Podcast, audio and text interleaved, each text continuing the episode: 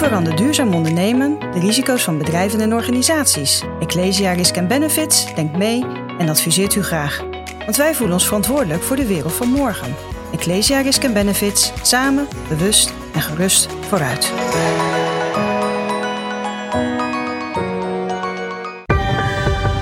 Ecosofie wordt mede mogelijk gemaakt door Renewi. Renewi. Minder nieuw, meer renew. Want afval bestaat niet. De Sustainable Development Goals van de VN. Onderwerp wat al veel aan bod is gekomen in deze podcast. Maar waar ik eigenlijk graag een keer wat meer over wilde weten. Ik werd daarmee geconnect aan Herman Mulder. Die weet daar onwijs veel van af. Houdt zich daar veel mee bezig. Dus Herman, leuk dat je hier aan mee wil werken. En zou jij even wat over jezelf kunnen vertellen? Dankjewel Marnix, dat wil ik heel graag doen. En ik ben heel blij dat we aandacht kunnen besteden aan de duurzame werelddoelen. Want ik denk dat het een heel belangrijk onderwerp is waar we enorm veel inspiratie en ook samenwerking uit kunnen putten. Ik ben in 2006 gepensioneerd van ABN AMRO. Ik ben nu bezig met mijn derde loopbaan.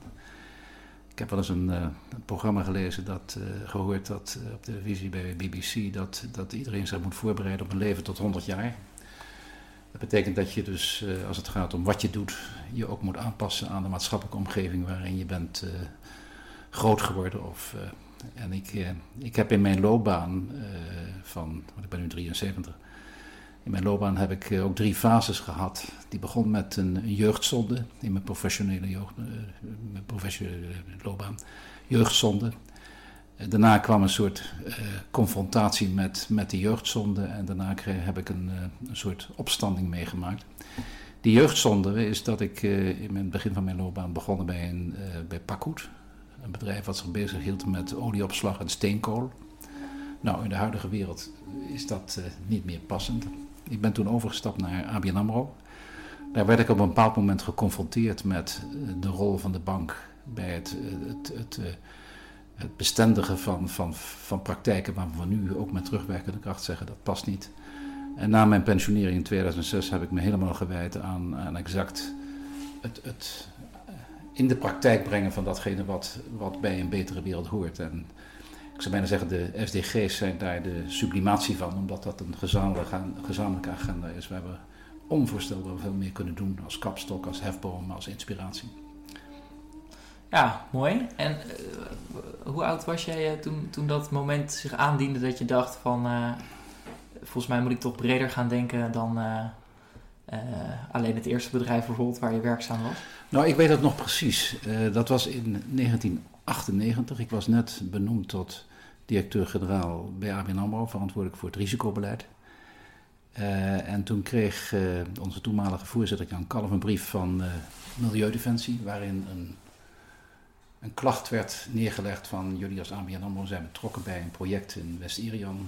En dat klopt van geen meter. Het was een mijnbouwproject. En corruptie, vervuiling, mensenrechten die werden aangetast. Kortom, alles wat maar fout kon gaan, was daar fout. Dus de vraag, en die brief werd gestuurd door Milieudefensie. En zij wilde een interview hebben met de raad van bestuur van ABN AMRO. Dat was de eerste keer dat een bank, die dus een financier was van een project, geconfronteerd wordt met een brief van een NGO in 1998. Dus de vraag, wat doen we daarmee? En toen was het slachtoffer wat zich daarmee kon gaan bezighouden, was snel gekozen. Want in mijn positie daarvoor was ik degene die dat project naar de bank had gebracht.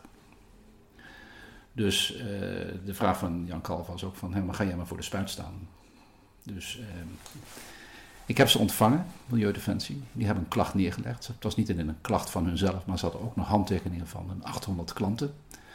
Dus dan krijg je toch een gevoel van, we moeten dit serieus nemen. Maar het is ruim 20 jaar geleden. Het was een hele andere tijd. Ja, want ik heb eerder al een aflevering gemaakt over het neoliberalisme, waarin veel gedacht wordt in de markt en in aandeelhouderswaarde. Ja. Dat was eigenlijk het beeld wat er toen nog heel erg was. Ik geloof dat toen in die tijd eigenlijk ook wel een beetje de klimaatcrisis bijvoorbeeld naar boven kwam met daar ben ik zijn naam even kwijt, die de vicepresident in Amerika is geweest. Gore. Al Gore, inderdaad. Ja. Maar er was iets wat helemaal niet speelde eigenlijk. Financiële waarde creëren was denk ik ook gewoon hoe je bijdroeg. Ja. En in de vorm van wat belasting betalen. Dus dat was precies de omgeving, de context waarin we toen opereerden. En toen hebben we dus, hebben ze te woord gestaan. Ze kwamen 's ochtends om 8:00 met een grote delegatie kwamen ze aan en we hebben ze ontvangen. En ik heb gezegd, nou, over een maand of 3 kom ik bij jullie op terug. En nog niet wetend wat je met zo'n klacht moet doen. En welke verantwoordelijkheid een bank heeft. 3 maanden later heb ik ze opnieuw uitgenodigd. En toen had ik 3 boodschappen voor ze. In eerste plaats, jullie hebben absoluut gelijk. Het is een schandaal. Ik had mijn collega, de landenmanager van Indonesië, daarheen gestuurd. En gevraagd, dan ga eens kijken. Tweede is, wij schamen ons dat we bij dat project betrokken zijn. Dus we gaan het verkopen aan een ander. En het derde is, jullie hebben een extra dimensie toegevoegd aan de wijze waarop wij naar dit soort projecten moeten gaan kijken. En daar willen we jullie advies voor hebben. Nou, je kunt je voorstellen dat het de reactie was van de Milieudefensie toen. Van, wij gaan dit publiceren. Dat jullie het een foute boel vinden. We willen niet dat jullie het krediet gaan verkopen aan een ander. We willen dat jullie je leverage gaan uitoefenen op die klant. Dat datgene wat daar fout gaat, gecorrigeerd gaat worden. En het derde is, en dan praten we over 1998... je denkt toch niet dat wij als NGO jullie gaan helpen om een beter beleid te gaan ontwikkelen. Maar het was wel voor mij een wake-up call.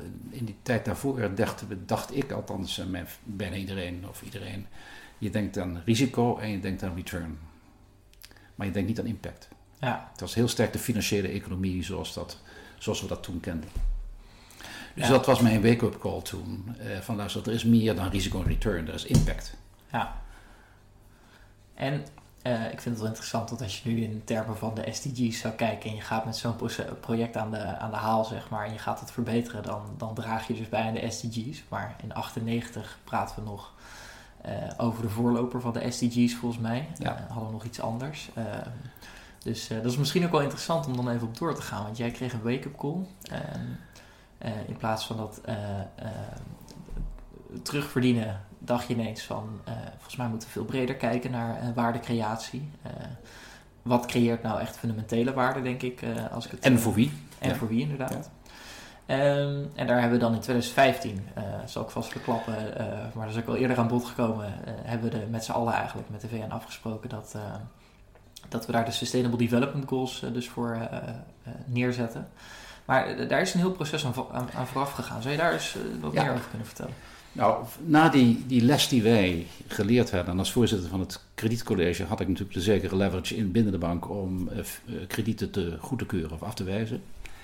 Dus we zijn toen bezig geweest, allerlei beleid ontwikkeld op basis van die ervaring die we hadden met dit project, waar we terecht werden bekritiseerd. En op het gebied van bosbouw, op het gebied van mijnbouw, hebben we dus een aantal policies gedefinieerd in de tussenliggende periode. En toen kwam de tweede wake-up call, want je kunt je voorstellen dat, en dat speelt nu vandaag ook, bij de klimaatdiscussie, dat, ik zou bijna zeggen, de traditionele mensen in de commercie die zeggen, luister, ik ben het filosofisch wel met je eens dat er impact is, maar de schoorsteen moet ook roken, ik moet ook winst maken. Kortom, de bekende discussie tussen maatschappelijke voorwaarden, behoeften en het eigen belang van het bedrijf wat zich richt op aandeelhouders. Toen was er een case dat wij als ABN AMRO zouden meefinancieren aan een project in Venezuela, een olieproject. En we hadden daar als een van de voorwaarden in ons beleid hadden we gezegd, na die ervaring in 1998, wij moeten een onafhankelijke impactstudie hebben. Dus niet het bedrijf wat de sponsor is van het project, maar een onafhankelijke assessment van milieuaspecten met name en sociale aspecten. En een van onze concurrenten, dit was in 2002, een van onze concurrenten had dat niet als eis gesteld. Dus toen kreeg je de vraag van een level playing field. Wij stelden, er moet een onafhankelijk rapport komen. Die andere bank zei, dat hoeft voor ons niet. Dus je kunt je voorstellen dat het huis te klein was. Toen ik zei, dat gaan we dus niet doen. Ja.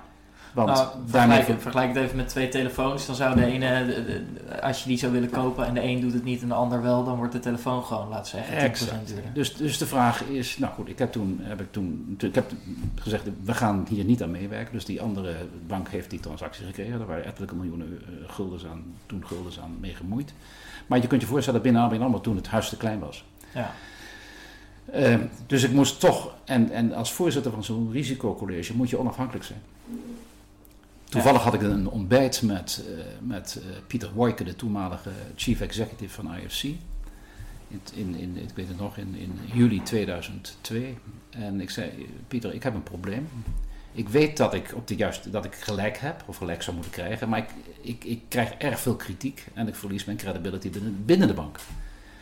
Toen zei Pieter, ik heb ook een probleem, want ik ben als IFC te klein. Ik wil ook een betere wereld een bijdrage leveren. En toen hebben we tegen elkaar gezegd, dan gaan we een ongebruikelijke stap doen. En we gaan de grote projectfinancieringsbanken van de wereld uitnodigen voor een gesprek. En laat elk van deze 12, 13 banken vertellen waar zij een probleem hebben met maatschappelijke organisaties, met NGO's, met lokale communities, met vakbonden. Dat hebben we gedaan in oktober. En toen hebben we iedereen gevraagd om met 1 case te komen waar zij een probleem hadden met de maatschappij. Die projectfinancieringsbanken, die allemaal in mijnbouw zaten, olieprojecten en wat iets meer zijn. Landbouw.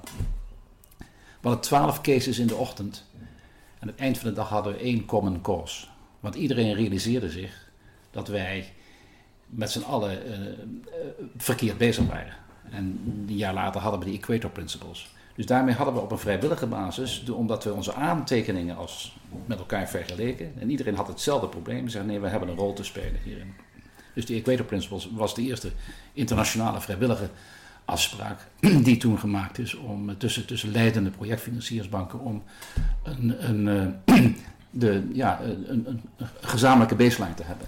En in die periode zie je dus eigenlijk de eerste shift ontstaan van, moeten we wel nog alleen in financiële waarde denken of moeten we dat eens wat breder gaan bekijken? In diezelfde periode is Global Compact gecreëerd, de PRI is gecreëerd, de Principles for Responsible Investment. In diezelfde periode zie je een omslagpunt bij progressieve practitioners om te zeggen, luister, we kunnen niet op deze manier doorgaan en we moeten dat vooral gezamenlijk doen. Jij noemt nu al 3 begrippen, de Equator Principles, de Global Compact Principles. Ja, en je noemde hem en de Principles for Responsible Investment. Ja, dat is allemaal gericht op de financiële sector ook? Dat is Global Compact niet. Dat is gericht op iedereen, op alle bedrijven. Maar Equator Principles en PRI. PRI was vooral gericht op pensioenfondsen en verzekeraars. Equator Principles was gericht op projectfinancieringsbanken. Maar de bloemen begonnen te bloeien. Ja.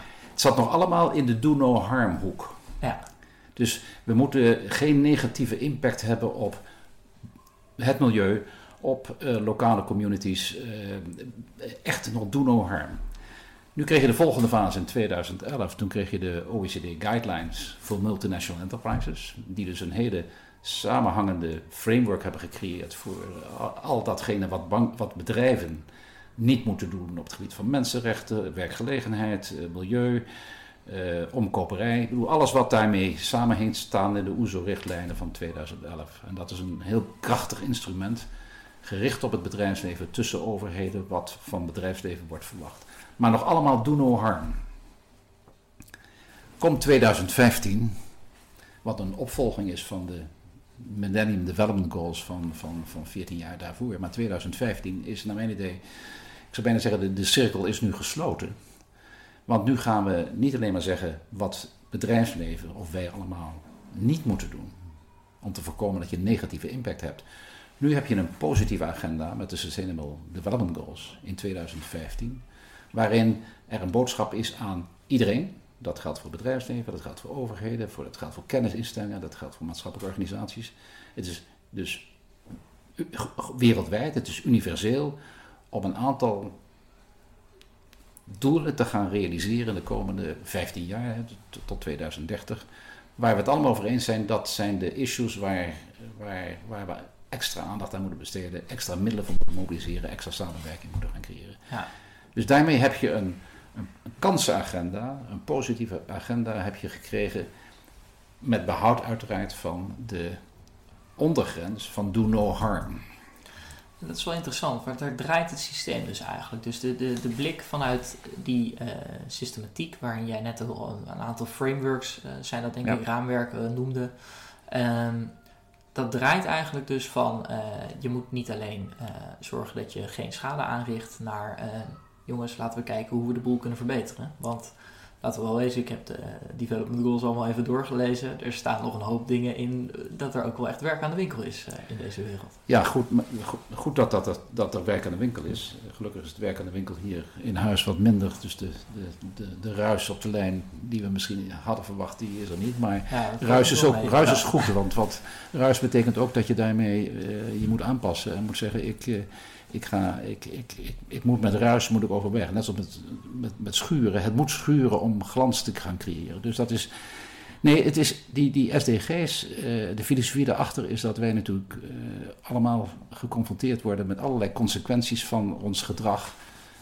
Van de wijze waarop wij in deze samenleving werken. Dat heeft met ongelijkheid te maken, het heeft met vervuiling te maken, met klimaat. Die SDG's zijn de agenda, de gezamenlijke agenda, dus... 198 landen, bedrijfsleven, van ons allemaal en voor ons allemaal. Om te zeggen, dit is het punt op de horizon waar we naartoe willen. En dat doen we op een smart basis. Want er zijn 17 goals, we hebben targets, we hebben indicators. Kortom, het is, we willen in 2030 het gehaald hebben. Elk land heeft zijn eigen verantwoordelijkheid. Het geeft ruimte aan... lokale verantwoordelijkheid, maar het geeft ook de mogelijkheid om internationaal met elkaar samen te werken. Het speelt op alle niveaus. Ja, want iedereen kan eraan bijdragen. Hè? Iedereen wordt geacht eraan bij te dragen. Ja. Met wat we in de supermarkt kopen, denk ik. Ja. Bedrijven met wat ze in de supermarkt neerzetten. En de overheid die ook als marktmeester en de publieke diensten daaraan bij kan dragen, denk ik. En dat zie je nu ook, het bedrijfsleven, maar ook maatschappelijke organisaties, NGO's... kennisinstellingen, het hoger beroepsonderwijs en de overheden zelf, met die SDG's in de hand toch tot de conclusie komen wij in deze, ik zou bijna zeggen, deze fragmenterende wereld, hebben wij een gemeenschappelijk, ja, je kan het purpose noemen of missie, om de maatschappelijke issues waar wij mee geconfronteerd worden en die ook een politieke weerslag hebben bij verkiezingen, om daar gezamenlijk aan te werken. En ik vergelijk het wel eens met het boek van Charles Dickens, A Tale of Two Cities. Ik bedoel, the best of times and the worst of times. De worst of times is dat wij overal politieke en maatschappelijke fragmentatie zien. We zien onrust, we zien migratie, we zien alle issues die op ons afkomen. Klimaatverandering, de consequenties daarvan. Veiligheidsissues, populisme. Maar aan de andere kant zie je ook met de SDG's.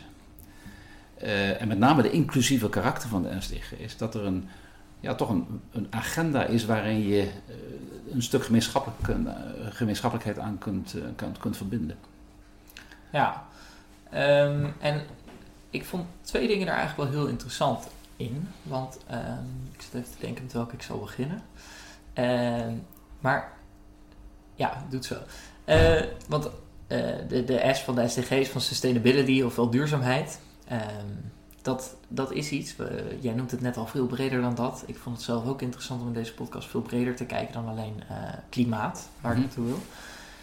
De woorden klimaat en duurzaamheid en sustainability worden heel vaak gelinkt aan klimaat. En ik heb ze dus nog even door zitten lezen. Pas bij puntje 13 komen we op klimaat binnen de SDG's. Hoe verhoudt zich dat, die veel bredere hoek dan alleen maar kijken naar het klimaat? Nou, de klimaatideologen zullen zeggen, de moeder van alle problemen is klimaat, want het heeft allerlei sociale, economische consequenties, zelfs veiligheidsconsequenties. Ja, dan praat je over vluchtelingenstromen die op gang komen omdat Afrika onbewoonbaar zou zijn, dat soort dingen. Precies, dus en ik denk dat ook goed is dat er nu zo, en daar heeft Al Gore natuurlijk een bijdrage geleverd en ook anderen, dat het klimaat heel veel aandacht krijgt, maar... de kracht van de SDG's is dat het zijn 17 doelen en klimaat, zoals je terecht zegt, is de 13e, maar daar staan ook armoede, is het honger, biodiversiteit. Die moet je wel in hun totale verband zien. Dus we moeten ook leren te zien dat klimaat niet het enige issue is waar... Het heeft een hele hoge prioriteit, want het is de oorzaak van veel... problemen waar we mee geconfronteerd zijn of zullen worden. Maar er zijn andere aspecten die ook een rol gaan spelen. Dat zijn sociale aspecten waar we evenzeer naar moeten kijken. Ik zeg wel eens, sommigen zeggen de SDG's, dat zijn 17 doelen. Dat is een priemgetal. Daarmee geef je al dat het alleen maar deelbaar is door zichzelf. Dus je moet het integraal bekijken. Is dat bewust zo gekozen? Of? Nou, ik denk het niet. Okay. Ik speel ook wel golf, dus ik heb nog een SDG 18. Okay. En SDG 18 is zo'n I leave no SDG behind. Oh ja. Dus de integraliteit, de universaliteit en de integriteit, want integraliteit van die SDG's zijn voor mij heel wezenlijk. En dat zie je ook als je kijkt naar wat bedrijven zeggen over hun eigen rol en bijdrage aan de SDG's, die dus heel nauw verbonden is bij hun eigen missie, hun eigen strategie. Veel bedrijven, ik denk dat 2/3 van de bedrijven daar zeker in Nederland al mee bezig is, zegt ik richt me met name op 3 of 4 SDG's die bij mij horen. En dat is prima. Maar het ontslaat je niet van de verplichting om aan 2 randvoorwaarden te voldoen. A, vergeet die andere SDG's niet. En ook vergeet de baseline niet. Want er is ook nog die OESO-richtlijnen. De ondergrens van waaronder wij als bedrijfsleven of als maatschappij niet willen. Dus die samenhang van do no harm en doing good. Maar doe dat op een geïntegreerde wijze. Dat is een hele belangrijke randvoorwaarde voor die SDG's. Dus we moeten ook... Biodiversiteit wordt volgend jaar, in 2020, wordt dat een heel belangrijk thema. Ook vanwege internationale conferenties. Want dan praat je over de uitsterven van essentiële dieren en planten... die ook voor onszelf essentieel zijn. Ja, nou, we zouden allemaal willen dat er geen muggen zijn, maar... Dat zou een grote probleem zijn. Je verstoort het biologische evenwicht. Dus nogmaals, ongelijkheid. Ik bedoel, er is met de Millennium Development Goals, die dus de voorloper waren van de SDG's, is er heel veel gedaan aan de echt extreme armoede. Maar we zijn er nog lange niet. En dat vindt ook nog altijd zijn uitdrukking in de wijze waarop wij kijken naar externaliteiten in productprijzen. Want een thema is natuurlijk toch... of het nou een textiel is of cacao... dan weet ik dat, of koffie... dan weet ik dat er aan het begin van de voedselketen... dat daar omstandigheden zijn en lonen zijn... die niet passen bij een eerlijke, rechtvaardige, vredige wereld. Dus niet duurzaam zijn.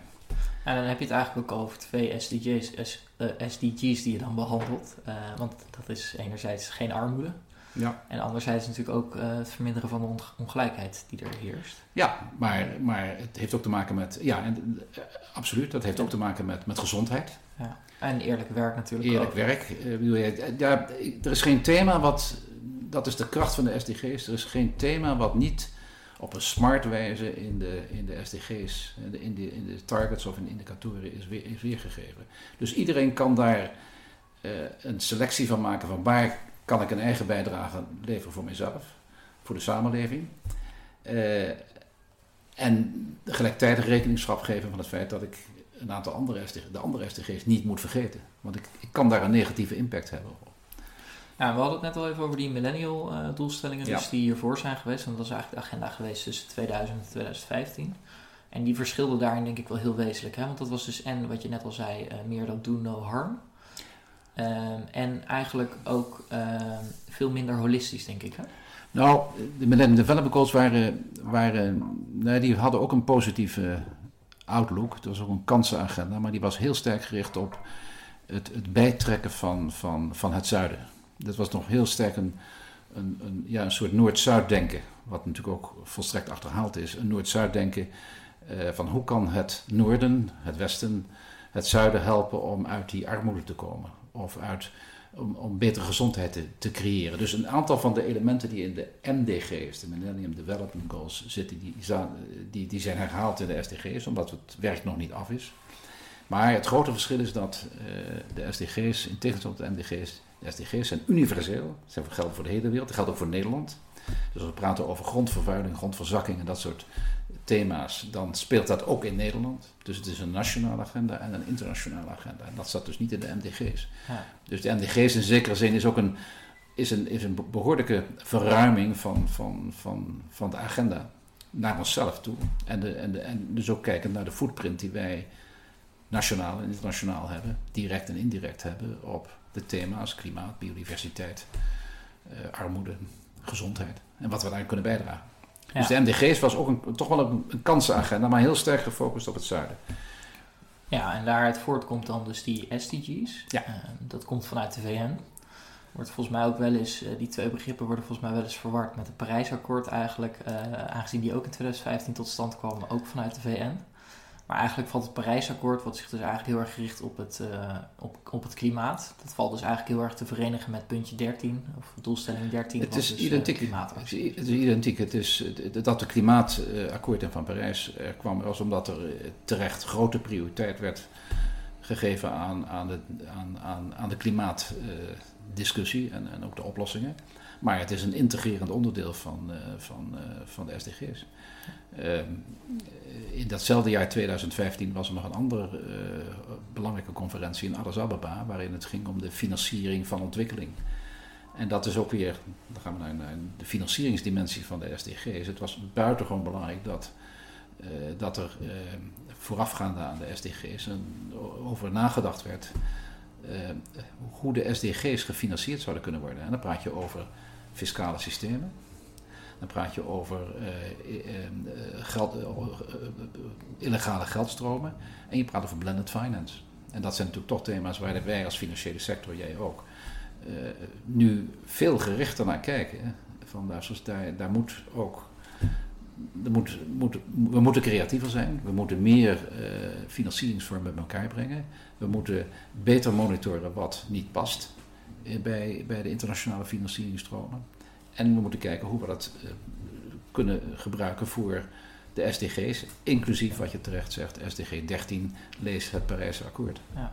Wat ik eigenlijk hieruit proef is dat bijvoorbeeld een grootschalige belastingontwijking, wat je altijd in het nieuws voorbij ziet komen, dat zoiets is bijvoorbeeld ook echt aan banden. Dat is ook aan de orde geweest in Addis Ababa, absoluut. Dus daar is ook een consensus over. En de grote vraag natuurlijk bij dit soort grote overeenkomsten is altijd, ja, de proof van de pudding is in de eating. Doen we voldoende? En dan kan ik alleen maar zeggen dat de impuls die 2015 heeft gegeven een hele belangrijke was. Daar heeft natuurlijk in 2016 een zekere correctie op plaatsgevonden. In de Anglo-Saxische wereld in ieder geval. Ja, want dan doelen we even op... nou ja, wie dan ook. En het gaat er nu om dat we dat tempo vasthouden. En wat dat betreft ben ik dus met toch wel heel tevreden met de uitkomst van de Europese parlementsverkiezingen. Dat in ieder geval daar een groep partijen... Ja. Niet alleen pro-Europees, maar ook de SDG's beginnen nu in het Europese beleid een rol te spelen. Ja. En ik verwacht dus dat vanuit Europa daar... En Europa is niet alleen maar de overheden, maar dat zijn ook de gemeentes en het zijn ook het bedrijfsleven, dat daar een extra impuls gaan worden. Ja. Nou, dat is wel grappig, want dan praat je dus over punt 17 eigenlijk, het maken van partnerschappen. Ja. Dat komt nu dus ook echt tot stand in 2019, dat we zeggen, we gaan ook echt samenwerking zoeken om die SDG's... Nou ja, dat is wel de opdracht. En dat is de opdracht die we hebben. En ik denk dat de voedingsbodem er is. De grote vraag is natuurlijk of de overheden hun rol daarbij goed gaan definiëren. Want wat we tot dusver gezien met die SDG's in de afgelopen 3-4 jaar... is dat er heel veel initiatieven vanuit jonge ondernemers... ook van grote bedrijven, kennisinstellingen... ik noem dat hoger beroepsonderwijs al, gemeentes. Ik denk dat er ontzettend veel gebeurt op het ogenblik. Maar ik zou bijna zeggen, als je een zijder bent, dan krijg je het commando van iemand klaar om te wenden. Dan moet je je kop laag houden. En als je dat commando niet krijgt, dan heb je een probleem, want die giek komt tegen je hoofd aan. Als wij nu met al die initiatieven die er zijn, die bottom-up gecreëerd gaan worden, daar moet een zekere samenhang in worden gebracht in overheidsbeleid. En dat is zowel op gemeenteniveau als op rijksniveau. En dan praat je over de overheid als inkoper en aanbesteder. Dat is 10% van het bruto nationaal product. Je praat over de overheid als regelgever, beleidsmaker, met name ook in de fiscaliteit. Dus je moet als overheid nu nagaan, het ecosysteem wat wij gecreëerd hebben in de afgelopen jaren, is dat is dat fit for purpose. Een van mijn favoriete onderwerpen van studie is making markets fit for purpose. Ja, en daar zou, wat je nu dus zegt, eigenlijk de overheid dus enerzijds dus de inkoper, maar anderzijds dus eigenlijk ook echt als spelregelbepaler de juiste prikkels neer kunnen zetten. Nou, spelregelbepaler, dat doet erg top-down aan. Ik denk dat we ook daar hebben geleerd dat overheden, er moeten geen monopolies zijn en de overheid heeft ook niet de monopolies voor de oplossingen. Maar met een inclusieve aanpak van de overheid, waar de overheid zijn convening power gebruikt en ook partijen bij elkaar brengt, en dat kan ze heel goed, om gezamenlijk co-creatief tot beleid en regelingen te komen die ondersteunend zijn aan de realisering van de SDG's, inclusief het wegnemen van allerlei perverse subsidies of wetgeving waarvan je zegt, ja, dat staat toch wel haaks op de intentie die we hebben om bijvoorbeeld bedrijven gezamenlijk meer te laten samenwerken op het gebied van verbetering van hun praktijk. De concurrentiewetgeving heeft toch wel de nodige beperkingen. Zoals ook bij de onderhandelingen over de sectorcovenanten is gebleken. Dat is toch een lastig thema, want de concurrentiewetgeving is toch met name gericht op de laagste prijs voor de consument. Ik ga nu kort door de bocht, maar dat is wel... Nou, als je dat zegt, dan ga je feitelijk sanctioneren dat er geen leefbaar loon of kinderarbeid is aan het begin van de waardeketen. Ja, dus daar moeten afspraken over gemaakt worden. Praten we eigenlijk over kartelvorming, hè? Dus als alle bedrijven... Maar de consument is de toetssteen en niet...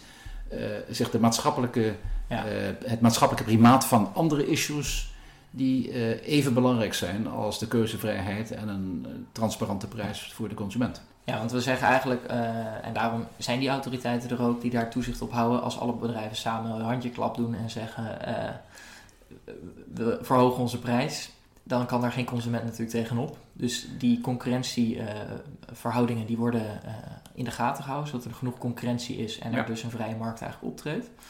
En jij zegt eigenlijk, kartelvorming op het gebied van duurzaamheid, dat moet je nou net wel doen. Dus in alle transparantie naar ons allemaal en met behoud van de keuzevrijheid. Maar ja, als wij een afspreken als sector dat wij kinderarbeid in onze waardeketen willen afschaffen, of dat wij een minimumloon, een leefbaar inkomen willen garanderen aan de mensen in de hele waardeketen, met name aan het begin van de waardeketen, dan maak je een impliciete prijsafspraak die prijsconsequenties kan hebben voor de consument. Nou, die discussie moet je aangaan. Daar moet je open voor staan als wetgever om daar ruimte voor te geven. En dat moet natuurlijk heel zorgvuldig gedaan worden, dat is duidelijk. Maar het moet niet zo zijn dat de concurrentiewetgeving een ontmoediging is om er überhaupt het gesprek en het debat over te hebben. Ja, want wat je inderdaad zegt, de consument is daar natuurlijk wel de dupe van. Op het moment dat je eerlijke prijzen gaat betalen aan mensen die te weinig verdienen in andere landen, wordt de prijs van bijvoorbeeld een chocoladereep, waar ik het al eerder over heb gehad in de podcast ook, wordt gewoon duurder. En daarin zouden we dus eigenlijk die focus iets minder op de consument moeten leggen. Er moet een maatschappelijke toets aan worden gekoppeld. Dus een wat breder perspectief ook daarin. En dan mag nog... het is een modernisering van de regelgeving die wij hebben. Er zijn ook andere stukken wetgeving waarvan je kan zeggen, en ook subsidies zoals ik eerder zei, waarvan je die tegen het licht moet houden, tegen de achtergrond van die kansenagenda die de SDG's zijn, die je wil realiseren. En de do no harm agenda, die juist dit soort uitwassen in de waardeketen wil verminderen. Ja. Of zelfs helemaal elimineren. En dan nog even over die SDG's, want we hebben denk ik toch al wel in dit gesprek een hele hoop SDG's laten passeren. Ja. Ik denk dat er weinig eigenlijk aan bod zijn gekomen die niet...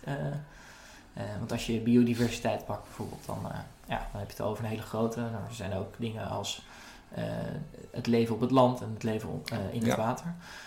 Maar wie is hier aan gebonden aan dit soort afspraken? Want is het gewoon iets waar je maar vrij aan mee kan doen? Of hoe verhoudt zich dat? Wat betekent zo'n akkoord?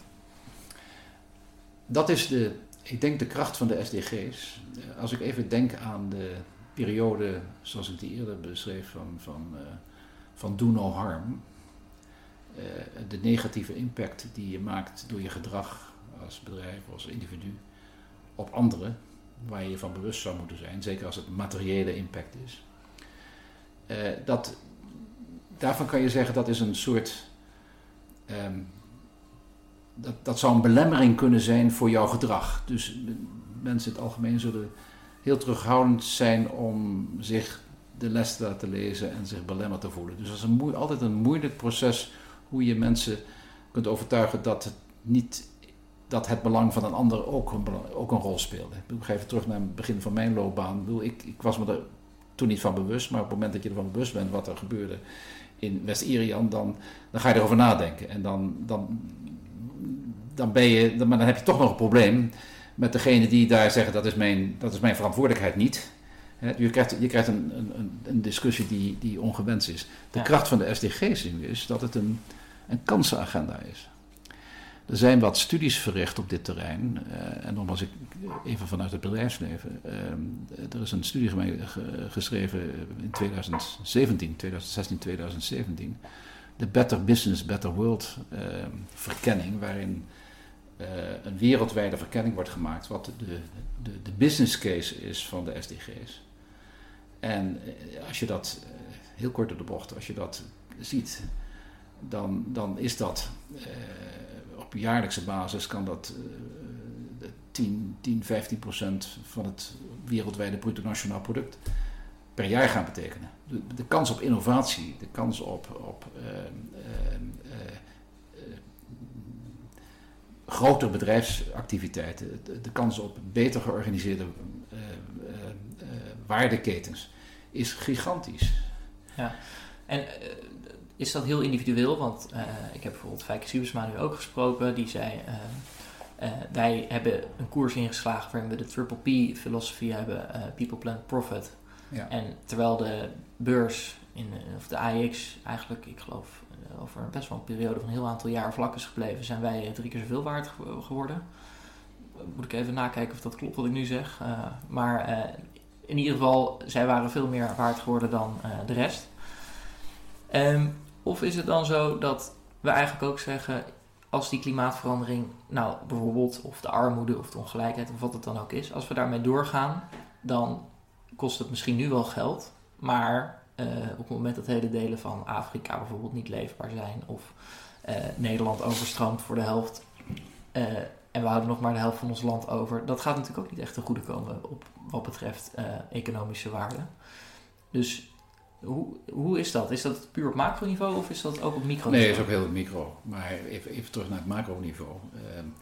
Als jij de leiding hebt in een pensioenfonds, of anders gezegd, als jij verwacht dat jij over een jaar of 40 een aardig pensioen krijgt. En dat zijn de termijnen waarop een pensioenfonds moet denken. Jij kan misschien, als jij genoeg spaart, kan jij een prachtig pensioen opbouwen met jouw eigen inkomen. Maar als de wereld verstierd is intussen met 3 graden stijging of 2,5 graden stijging van de temperatuur, als de biodiversiteit verpieterd is, als migratie op grote schaal toegenomen, dan leef jij in een omgeving die jou niet in staat stelt om te genieten van je pensioen.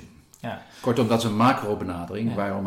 waarom we dus, en dat zeker geldt dat voor pensioenfondsen, moeten gaan zeggen, luister eens, wat is ons mandaat? Wat is de wereld waarin mijn beneficiaries, mijn cliënten, TCT gaan leveren? Op een microniveau is het natuurlijk anders.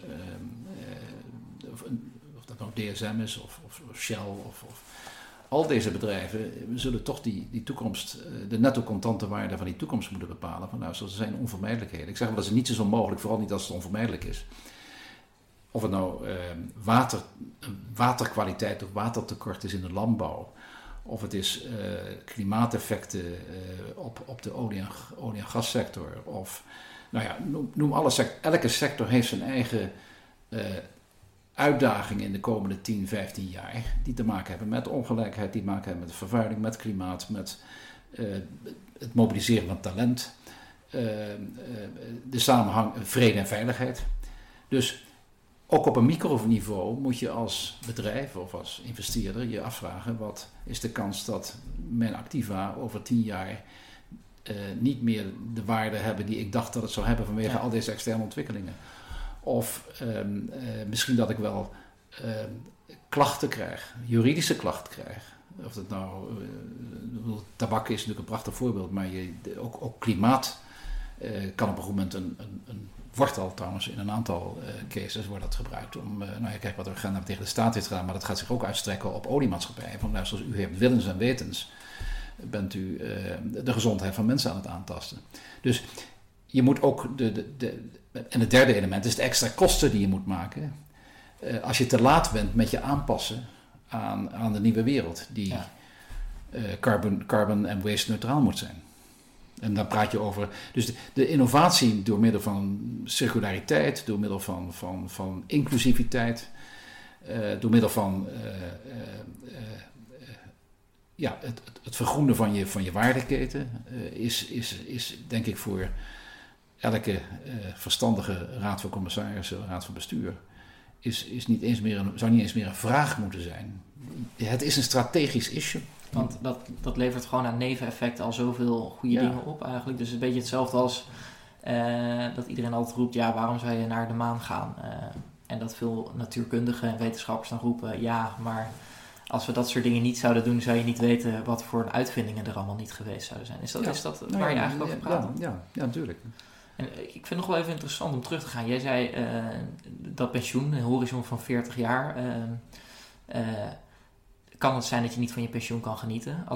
Stel de voedselproductie neemt door al die veranderingen drastisch af, dan wordt natuurlijk gewoon bijvoorbeeld het eten veel duurder. En dan wordt stel je krijgt hetzelfde pensioen nog wel uitgekeerd.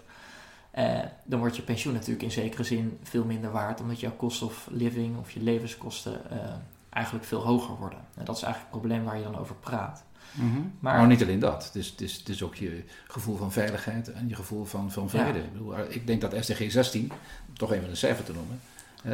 Welke is dat dan? Dat is vrede, veiligheid en krachtige instituten. Ik denk dat dat een hele belangrijke is, want dat is wat we allemaal toch willen. Vrede, vrijheid van... Maar... Tegelijkertijd, als we dan over die casus praten, over zo'n pensioeninstituut, want iedereen zal aangeven, joh, dat moeten we doen. Ik zeg ook. Maar tegelijkertijd, als ik tussen 2 pensioenfondsen zou kunnen kiezen en de een zegt tegen mij, van mij krijg je zoveel geld. En de andere zegt, maar wij doen het helemaal groen en goed voor de wereld en dat kost je dan, dat levert de helft op. Dat is natuurlijk ook wel gewoon een spel wat leeft. En daarin kun je zeggen, we nemen een stukje verantwoordelijkheid, wat veel bedrijven natuurlijk ook doen tegenwoordig.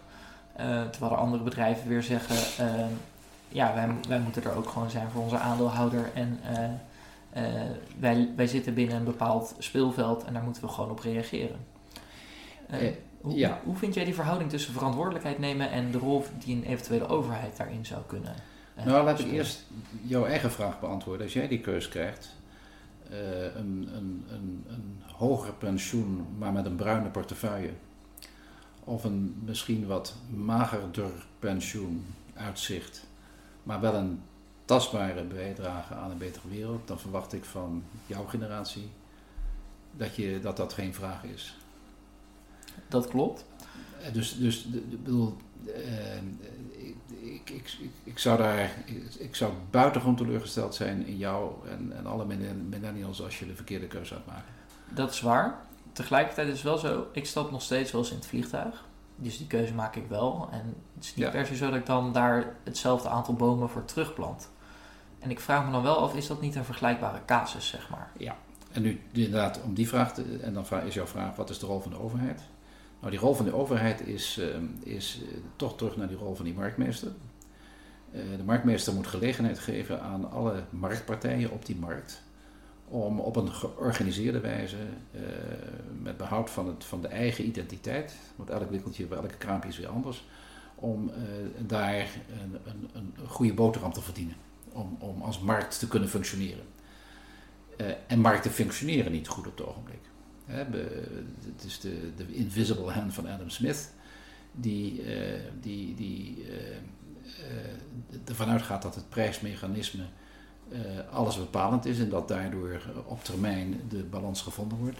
Nou, als we kijken naar het huidige eendimensionale kapitalisme, financieel kapitaal, kan je alleen maar zeggen dat de uitwassen of de consequentie daarvan, daar worden we nu mee geconfronteerd. Want de sociale kosten worden afgewendeld op de samenleving. En als we niet de externaliteiten gaan meenemen in de prijsvorming en in de waardebepaling van bedrijven, dan moet wat dat betreft heel veel gaan gebeuren. Al die externaliteiten niet zichtbaar worden gemaakt en dat bedrijven daar ook gaan kijken hoe kunnen we daar met behoud van een betaalbaar product, maar ook met redvaardigheid in de waardeketen, hoe kan je daar oplossingen voor vinden. Daar heeft de overheid een stimulerende rol in eerste plaats in haar inkoop- en aanbestedingsbeleid. Ik zei eerder dat de overheid, gezamenlijke overheid, lokale overheid en rijksoverheid in Nederland toch 10% is van het bruto nationaal product. Dus daar kan de overheid in haar inkoopbeleid, aanbestedingsbeleid een belangrijke rol in spelen. Maar ook om te kijken naar het ontwikkelen van instrumenten. Dat kan per sector zijn of dat kan algemeen zijn. En de fiscaliteit is daar een heel belangrijke rol bij. Ik bedoel, ex-tax is een bekend fenomeen van we moeten de belasting op natural resources moeten we verhogen en op arbeid moeten we verlagen. Ik bedoel, dat soort creatieve structuren. BTW is een... Maar goed, jij bent zelf fiscalist, dus je weet dat beter. Maar daar kan de overheid...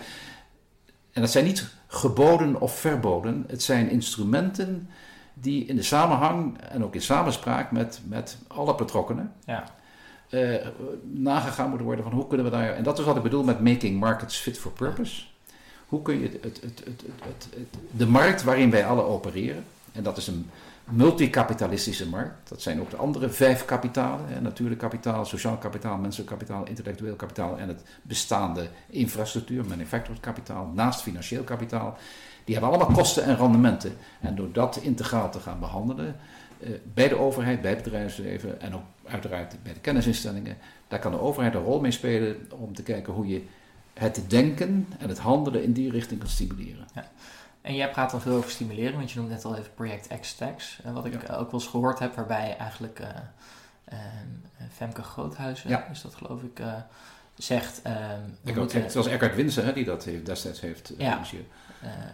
Zij komt als het goed is ook nog hier praten, dus daar ben ik ook erg benieuwd naar. Maar integraal gaat het erom, dus we gaan bijvoorbeeld fiscaal, dus met belastingheffing, gaan we belastingheffing op grondstoffen toepassen in plaats van op arbeid. Dus werk wordt goedkoper en aantrekkelijker en grondstoffen worden duurder, waardoor je eigenlijk minder grondstoffen gaat gebruiken.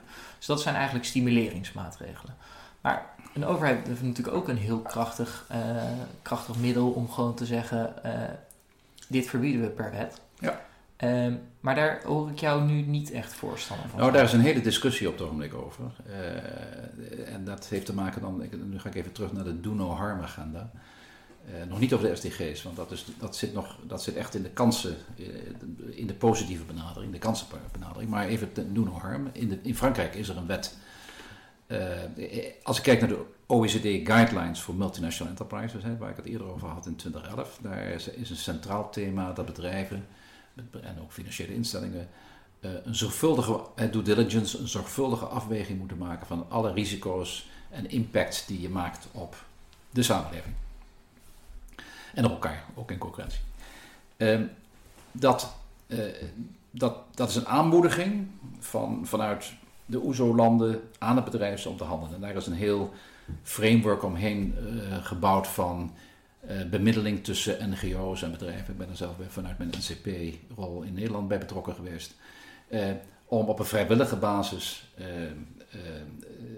klachten vanuit de waardeketen bij bedrijven te behandelen en kijken om tot oplossing te komen.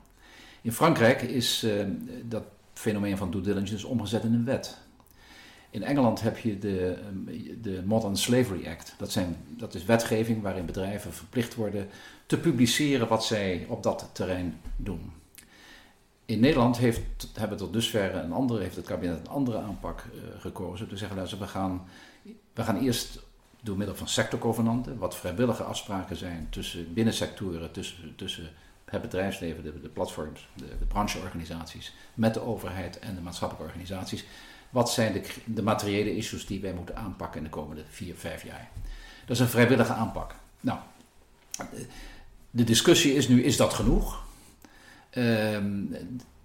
Of moeten wij ook naar meer wetgeving gaan? Mijn visie op dit is dat in zijn plaats is er, zelfs als je geen expliciete wetgeving hebt, als in het kader van als de goede praktijk of de praktijk van een bedrijf om iets niet te doen getoetst wordt door een rechter, dan zal altijd kijken naar good practice. Dus er zal altijd gekeken worden, past dit gedrag van dit bedrijf, past dat wel in wat in de huidige marktomgeving gepast is? En ik denk uiteraard dat er selectief naar wetgeving gezocht moet worden. Maar wetgeving heeft ook de neiging om ik zou bijna zeggen qua jongensgedrag te stimuleren dan datgene om de wetgeving heen dingen te gaan doen, wat dan niet gedekt wordt door de wetgeving. Als je vroeger geen snoep mocht, dan werd het des te interessanter om een snoepje. En het tweede is, voortschrijdende inzicht komt in een wet ook vaak niet tot uitdrukking. Want het is een reis die we met z'n allen maken. Ja. Dus, en dat moet inclusief zijn. Dus het zijn de koplopers, nou je noemde het Feike Sijbesma al, maar het zijn de en uiteraard ook Unilever en Paul Polman toen ik dat zat. En ook in de financiële sector. Het zijn de koplopers die op een gegeven moment toch het tempo en de richting gaan bepalen van hoe het moet. En of je dat. Wetgeving geldt alleen maar voor de achterblijvers. Ja. De echte kwajongens die gewoon weigeren mee te doen. Ja. En dus moet je daar heel zorgvuldig mee zijn dat de wetgeving niet een hindernis wordt voor die constante verbetering. Omdat je de neiging hebt dat als de wetgeving er is, een klimaatwet moet er komen. Maar die is niet voor degenen die al lang bezig zijn met klimaat. Die hebben dat niet nodig. Het is voor achterblijvers. Ja. En daarin zeg je dan dus eigenlijk ook, die achterblijvers die gaan het ook helemaal niet redden. Of is dat... Het risico van achterblijvers, of van degenen die het niet weten, is natuurlijk is groot. En dan gaat dat op een goed moment ook zelfs aandeelhouderswaarde kosten. Nou, de grote vraag in deze hele discussie is, wat doe je met het midden- en kleinbedrijf? Want grote bedrijven die kunnen zich permitteren om daarop te anticiperen, om daar rekening mee te houden. Ook daarvan moet je zeggen, dat midden- en kleinbedrijf, en alles wat we bespreken is proportioneel. Ik bedoel, grote bedrijven hebben een grotere verantwoordelijkheid voor do no harm en kunnen een grotere bijdrage leveren aan de SDG's. Maar die bewustzijn ook bij de MKB's dat ook zij in hun bedrijfstak of in hun activiteiten in de toekomst door overheidsinkomenbeleid of door het ketenbeleid van grote bedrijven, dat zij zich realiseren dat de wereld aan het veranderen is en dat zij om moeten. Ja, want voor een ondernemer telt iedere euro natuurlijk. Tuurlijk. En dat is bij een groot bedrijf af en toe misschien wat minder. Nee, maar dat zou ik niet willen zeggen. Ik denk dat bij die grote bedrijven... dat zou ik niet zeggen. Ik denk dat de waarde van een euro bij een groot bedrijf en een klein bedrijf evenveel euro is. Voor de inhoud wat je ermee wil doen. Oké. Maar de speelruimte is natuurlijk wel groter. En ja, maar de verplichting is ook groter. Ja. Nee, dat is wat ik bedoel met proportionaliteit. Of noblesse oblige. Een groot bedrijf of een grote bank of een grote... kleine bank met een expliciete... Die hebben een maatschappelijke verantwoordelijkheid. En terug naar die financiële sector. Ik denk dat die financiële sector, ook na de crisis van 2007, 2008... een hele speciale verantwoordelijkheid en ook een kans heeft om hun klanten en de bedrijven waarin ze investeren, om te helpen die agenda, en dus ook het midden- en kleinbedrijf, te helpen te begrijpen waar we naartoe gaan. Die onvermijdelijke toekomst die gaat komen. Die bepaald wordt door de SDG's, door de OESO-richtlijnen, door innovatie, door alles. En daarom zijn die SDG's zo belangrijk. Ik denk dat banken met name een geweldige bijdrage kunnen geven als steward bij hun klanten, met alle verwarring die er is, met alle bewegingen die er zijn in onze context, om te vertellen, dit is de richting waar het uitgaat. En jij moet, als je de textielbusiness bent, dan moet je rekening houden met leefbaar loon. Dan moet je rekening gaan houden met niet alleen met mode, maar er zitten ook sociale en economische aspecten wat in jouw inkoopbeleid of je verkoopbeleid aan de orde moet. En uiteindelijk, de consument. Ja. Jij als jonge consument, die ook nog over 40 jaar dat pensioen in een vreedzame wereld wil genieten. Ja, je hebt daar ook een speciale verantwoordelijkheid in. Ja, ik vind het wel grappig, want ik bedenk me ineens inderdaad, als je over 40 jaar kijkt, dan is dat een hele holistische concept. Want ja, het is fijn als de aarde dan qua klimaat natuurlijk nog goed is, maar als er geen vrede en justitie en sterke publieke diensten zijn, dan schiet het natuurlijk ook niet echt op. En als er geen leven op het land meer is, dan wordt het ook lastig. Dus zeker als je inderdaad op die lange termijn waar je naar kijkt met duurzaamheid. En dat is jouw opdracht. Ja, want ik hoop dan nog wel te leven in ieder geval. Ja. We leven natuurlijk in tijden van vooruitgang. En het zou mooi zijn als we die vooruitgang ook gewoon voortzetten. Nou ja, dan kom ik terug weer bij Charles Dickens. We leven in tijden van vooruitgang. Er zijn ook elementen van achteruitgang op het ogenblik. De verscherping van het debat over deze issues, over deze en andere issues, wordt alleen maar groter als we niet uitkijken. En ik hoop dus dat niet alleen maar op korte termijn de uitkomst van de Europese parlementsverkiezingen tot een ambitieus plan rond de SDG's zal leiden, inclusief implementatie, maar zeker ook gaat leiden tot een consumentengedrag, zeker bij de eerstbelanghebbenden van die wereld over 30, 40 jaar, dat gaat gebeuren. Ja. En dat is de boodschap, denk ik. En dat betekent dat je als consument, of als medewerker, maar als consument moet gaan praten over wat is de intrinsieke waarde achter dit product, of het gebrek aan intrinsieke waarde. Ja. Wat wil ik meer weten waar dit product vandaan komt? En ben ik misschien bereid iets meer te betalen voor dit product? Op voorwaarde dat datgene wat ik meer betaalt ook terechtkomt waar het probleem is. Ja. En dat moet georganiseerd gaan worden. En daar kan de overheid een stimulerende rol in spelen, maar het moet wel ook door de consument gevraagd worden. Een jaar of 3-4 geleden, als ik met bedrijven sprak over met name degenen die verantwoordelijk zijn voor investor relations, en ik vroeg wel eens wel luisteraars, wat hoor je van de institutionele beleggers over duurzaamheidsbeleid? Toen was het nog heel mager. Het interessante is dat, en toen waren feitelijk de gesprekken met investor relations, met hun investeerders, waren history lessons. Dat ging alleen over het heden en het verleden.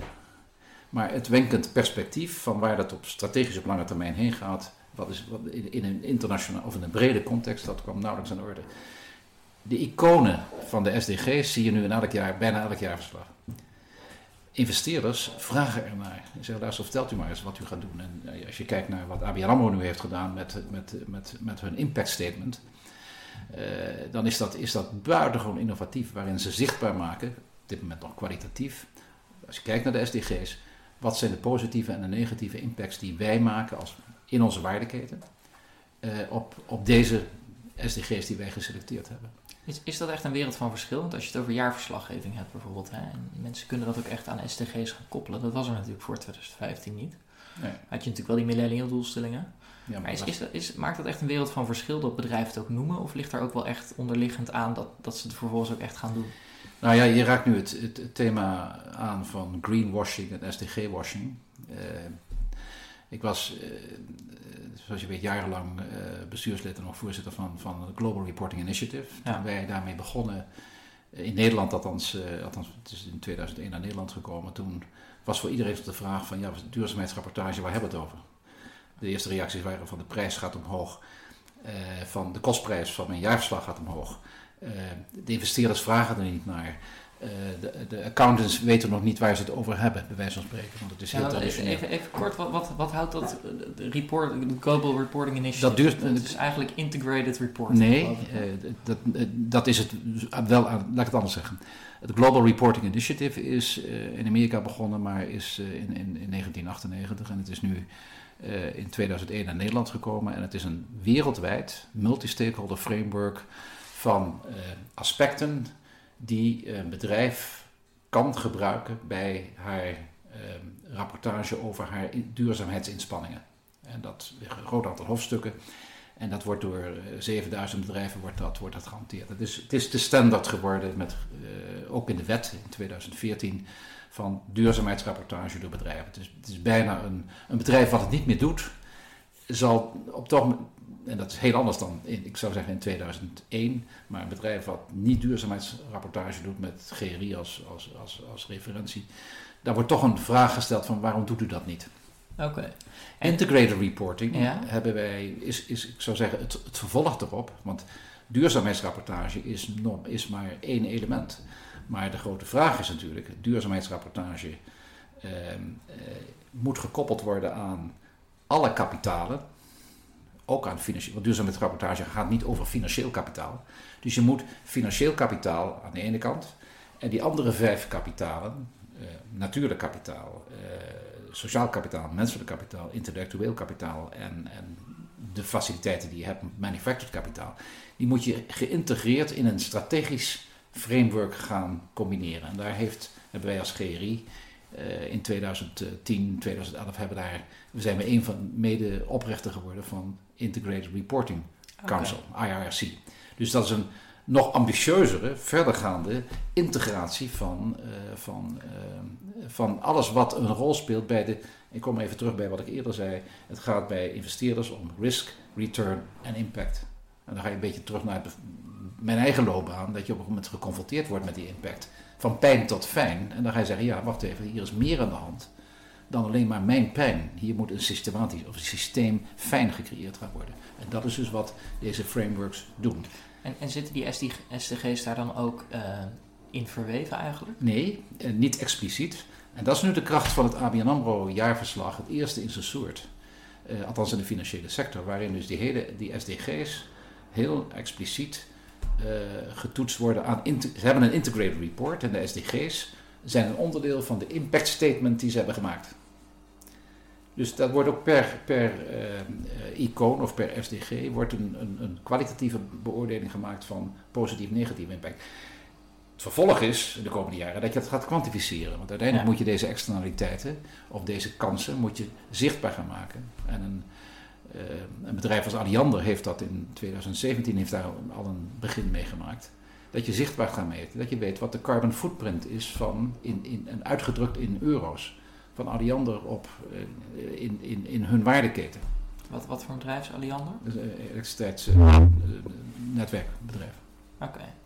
En die hebben ook de transparantieprijs van de kristalprijs ontvangen van de transparantiebenchmark. Oké. Ja, want dan begint het ook eigenlijk wel interessant te worden. Want het makkelijke van financiële winst is natuurlijk dat het extreem goed meetbaar is.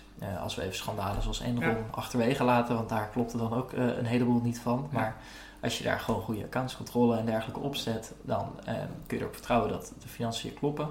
En dan is er ook gewoon een getal aan te koppelen. En dat is natuurlijk toch met dingen meetbaar maken uit de SDG's, is dat een stuk lastiger om dat echt meetbaar te maken, denk ik. Ik denk dat er nu heel veel op het gebied van CO2 gebeurt, waar heel veel meetinstrumenten op zijn. Maar het ligt natuurlijk veel breder dan dat. Nou, het ligt nog veel dieper. Want het hangt ook heeft ook te maken met de vraag die je eerder stelde over of die we dan greenwashing en SDG-washing maakten. Het definiëren van een wenkend perspectief door middel van een framework, wat je zou moeten produceren, betekent ook niet dat je het hebt. En daar zijn randvoorwaarden. Die moet de juiste data hebben. Ook daar, omdat dat allemaal nieuw is, zijn die data nog vaak niet beschikbaar in je systemen. Of je hebt er niet eens naar gekeken. Je moet die data ook nog kunnen ordenen op een zodanige wijze dat het past bij jou als bedrijf. Dus data, systemen en de link met strategie. En dan moet het ook nog, de waarachtigheid van die data, de compleetheid van die data, moet ook nog door die accountants worden beoordeeld. Of voordat je naar een publicatie gaat. Dus dat is een heel traject.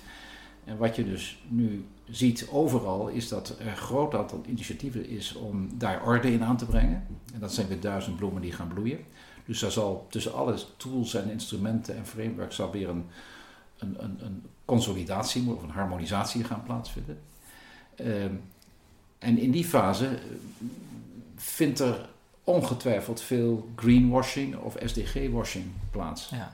Maar dat is ik zou bijna zeggen, een noodzakelijke kinderziekte om naar dat wenkend perspectief te gaan van een veel geordender en waarachtiger en zichtbaarder, transparantere methodiek. Nou ja, fraude is er natuurlijk ook in de financiële wereld. En we zien dan inderdaad dat als je een account opzet, dat je probeert dat te voorkomen. Maar ja, er zullen altijd wel mensen zijn die kwaad willen. Ja.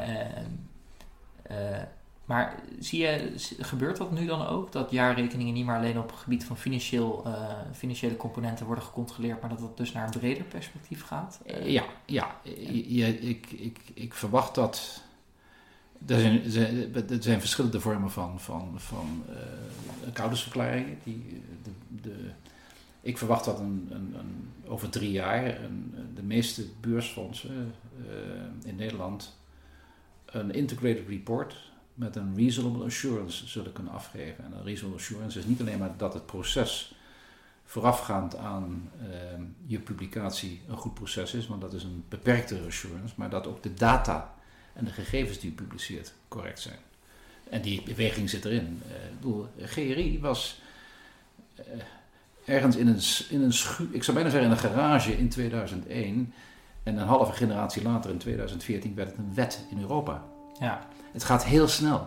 Ja. En het gaat nog sneller, want de behoeften, en daar zijn die SDG's weer een geweldige, ik zou bijna zeggen een turbo in, om dat zichtbaar te maken. En dat komt met name omdat die SDG-agenda een kansenagenda is. Ja. En als je over kansen gaat praten, dan praat je met het bedrijfsleven over, ook over winstgevendheid.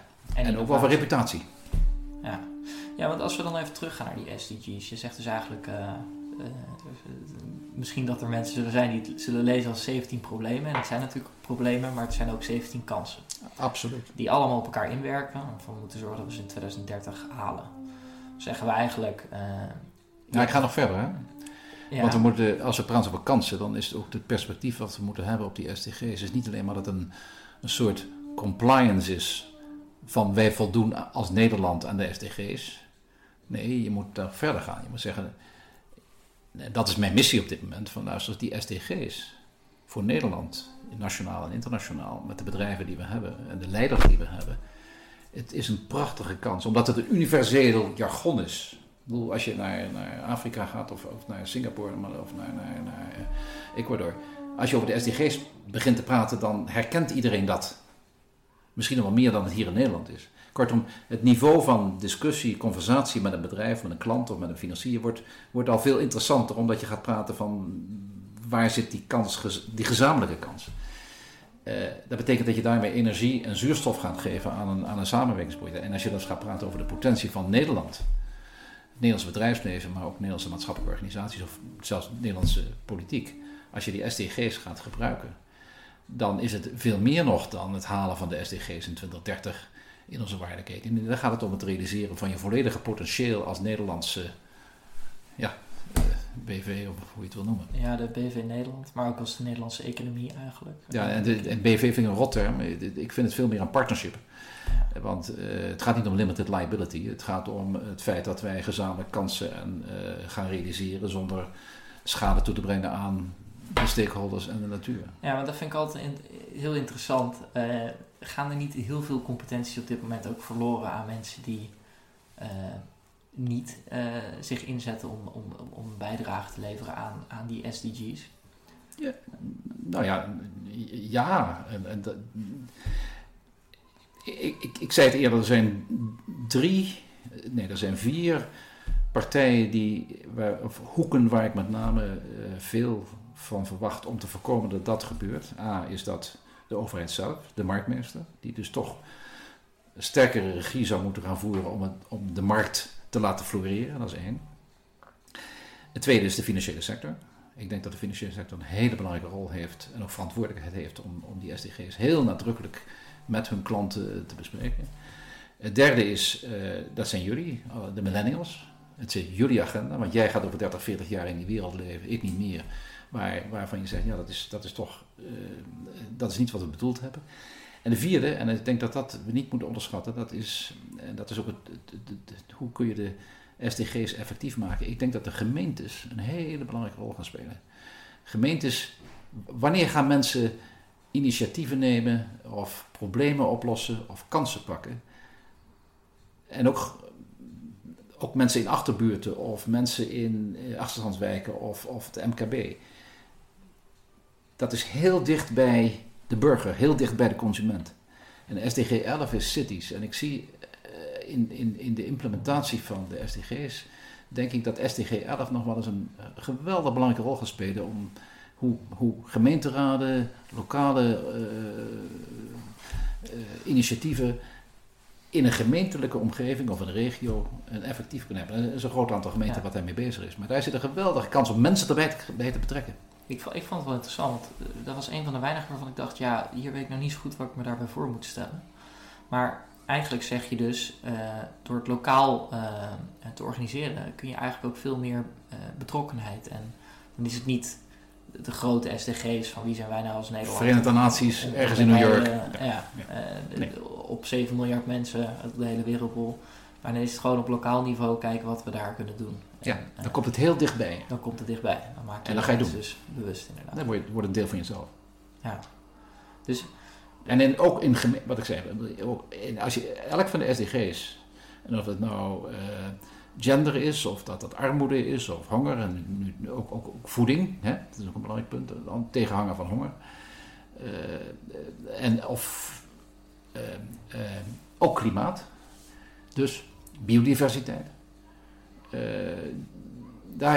Dat kan je in een gemeentelijke omgeving op een fantastisch effectieve wijze oppakken. Ja. En ook niet gepolitiseerd. Ik bedoel, dan gaat het gewoon om het aanpakken van... of het aanpakken van problemen... of het aanleggen van de richting van een oplossing. Van een kans. Ja, ik vind het wel grappig, want we hadden het natuurlijk al even over Adam Smith. En jij, ik weet nog niet of je het nu ook zei... maar in ieder geval in je artikel had je het erover... die markt is blind. En eigenlijk die consument die heeft denk ik een bepaalde beperking aan zijn informatie. Wat... waarop die kiest voor bepaalde producten. En door dat dus bewust te maken in lokale gemeenschappen... en daar dus ook doelbewust voor te kiezen om dat lokaal op te pakken... haal je dan ook die blindheid weg? Nou, niet alleen maar in die lokale gemeenschappen. Ik denk dat het een bredere vraag is... dat bedrijven zich verplicht moeten voelen... met name aan de retailkant...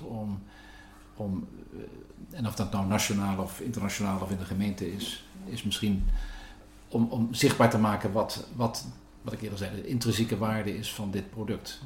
Wat zijn de positieve bijdragen en wat is het, waar kan het product nog verbetering aanbrengen en hoe kunt u als consument daar een bijdrage aan leveren?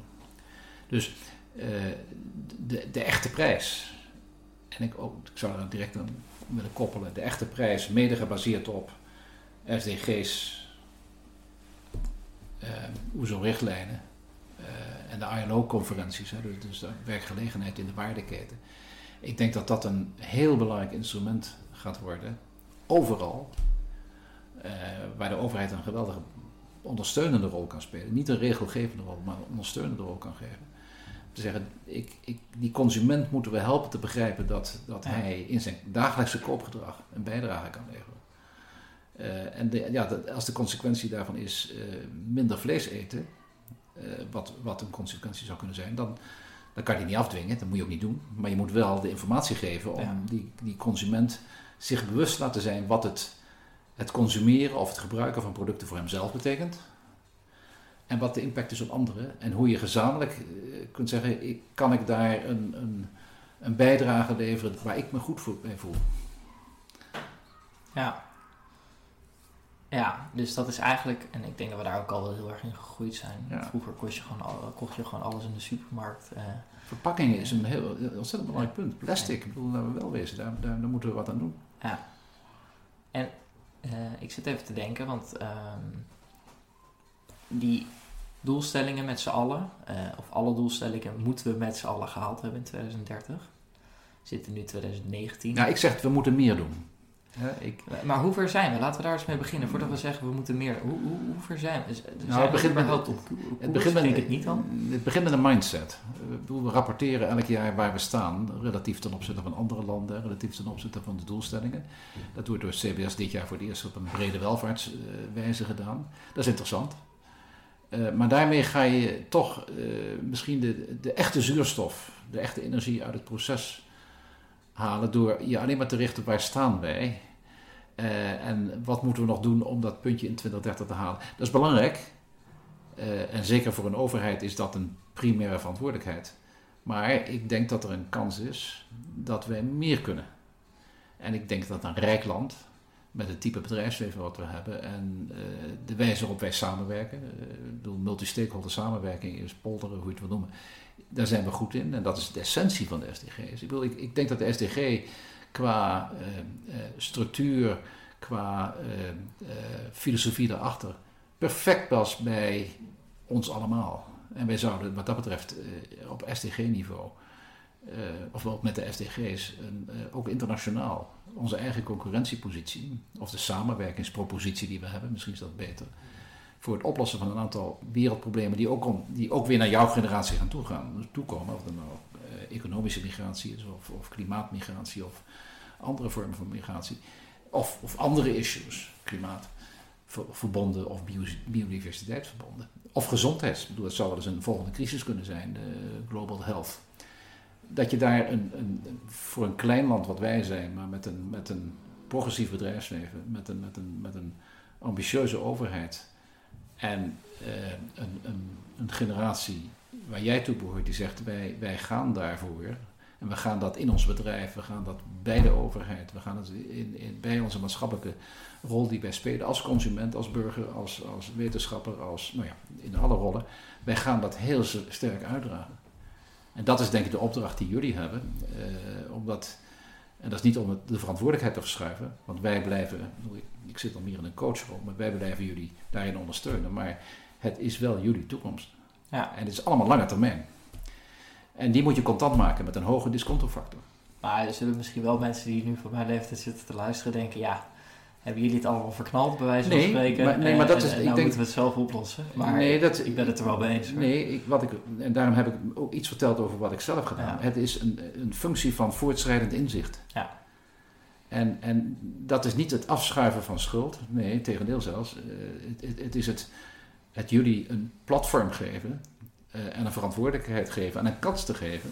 En dat is dan een verantwoordelijkheid die wij hebben. Om te zorgen, luister, wij doen wat wij kunnen doen.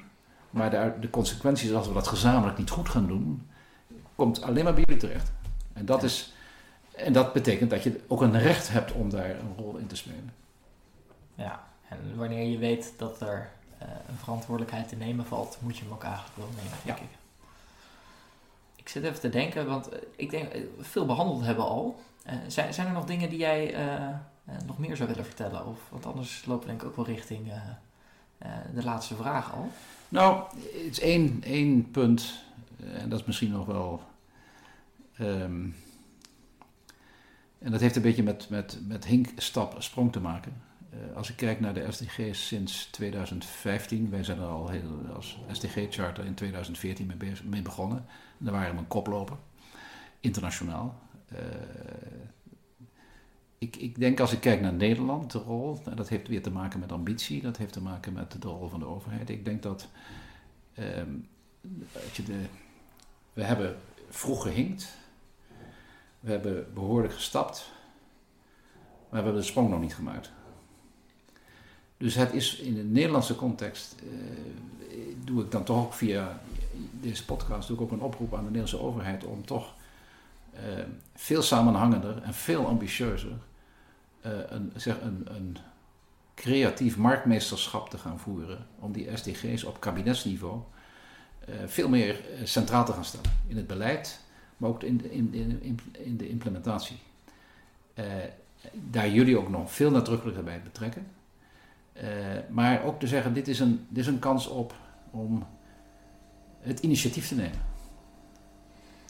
En dat zie ik nog, dat zit heel sterk bij Buitenlandse Zaken, maar bij een beperkt aantal andere ministeries. Maar ik denk dat wij in Nederland, en ik hoop dat na jaar, als er een nieuwe Eerste Kamer is en een nieuwe Europese Commissie, dat niet alleen maar in Nederland, maar in Europa, deze kwalitatieve sprong, want het gaat niet alleen om geld, het gaat om een kwalitatieve sprong, het gaat om waarde, het gaat om waarden, het gaat om lange termijn waardecreatie, het gaat om samenwerking, minder concurrentie en meer samenwerking. Met een hele duidelijke extroverte benadering richting Afrika, richting het Midden-Oosten en de rest van de wereld. Ik hoop dat daar een stuk ambitie gaat komen. En daar... Daarom zeg ik ook een aantal malen, het gaat niet alleen maar om het halen van de SDG's in 2030. Want dan, als je dan heel dicht bij je doelstelling in 2030 staat, dan gaat de energie eruit. Nee, het gaat om het realiseren van je maximale potentie. Ja. Als land, als maatschappij. En daar moet nog wel een schepje bovenop. Ja, want het gaat natuurlijk om het creëren van duurzame integrale waarden, denk ik. Waarden in brede context waarin iedereen mee profiteert. Ja. Waarbij de SDG's eigenlijk alleen maar een onderliggend... het is een inspiratie.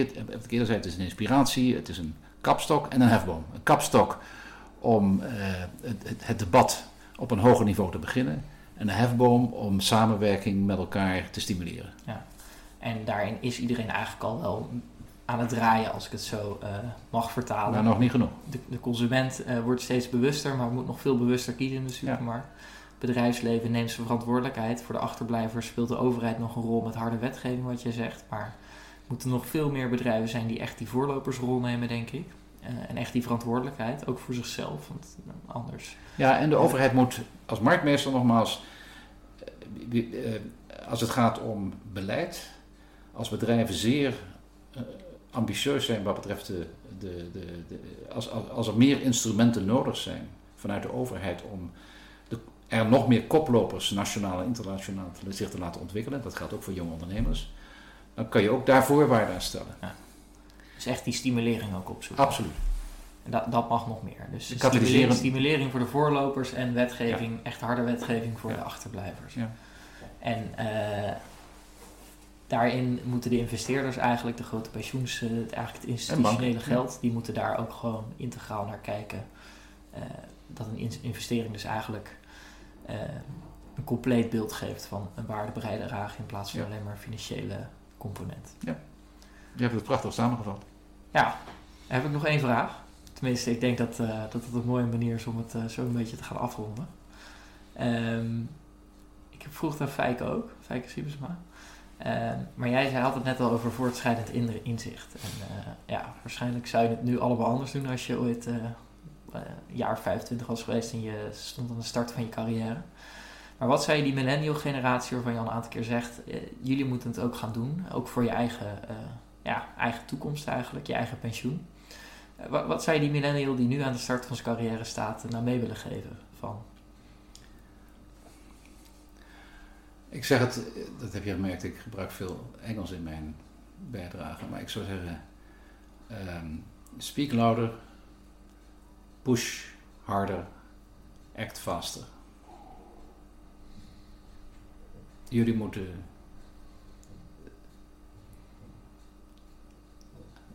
het verband leggen tussen de verantwoordelijkheid die jullie gaan krijgen voor de wereld van morgen. En jullie moeten ons helpen, jezelf gaan helpen om te voorkomen dat jullie met allerlei erfenissen geconfronteerd worden die wij gezamenlijk op dit moment gecreëerd hebben. Jullie hebben gewoon een recht als millennials om, en goed, gelukkig zie je dat ook bij de vertegenwoordigers in de parlementen, of zelfs in Amerika zie je dat een jonge generatie zijn eigen verantwoordelijkheid gaat nemen en een bijdrage gaat leveren om te voorkomen dat jullie met een erfenis worden opgescheept waar wij zelf niet uit zijn gekomen. Dus jullie hebben een geweldige maatschappelijke verantwoordelijkheid. Grijp die. Ja, dus ga het gewoon doen, wat ik al eerder terug heb gehoord. Ik vond het wel mooi, die drie dimensies. Zou je nog één keer kunnen zeggen? Speak louder. Speak louder, push harder, act faster. Top. Dankjewel Herman. Dankjewel Marnix voor dit mooie interview. Dank je.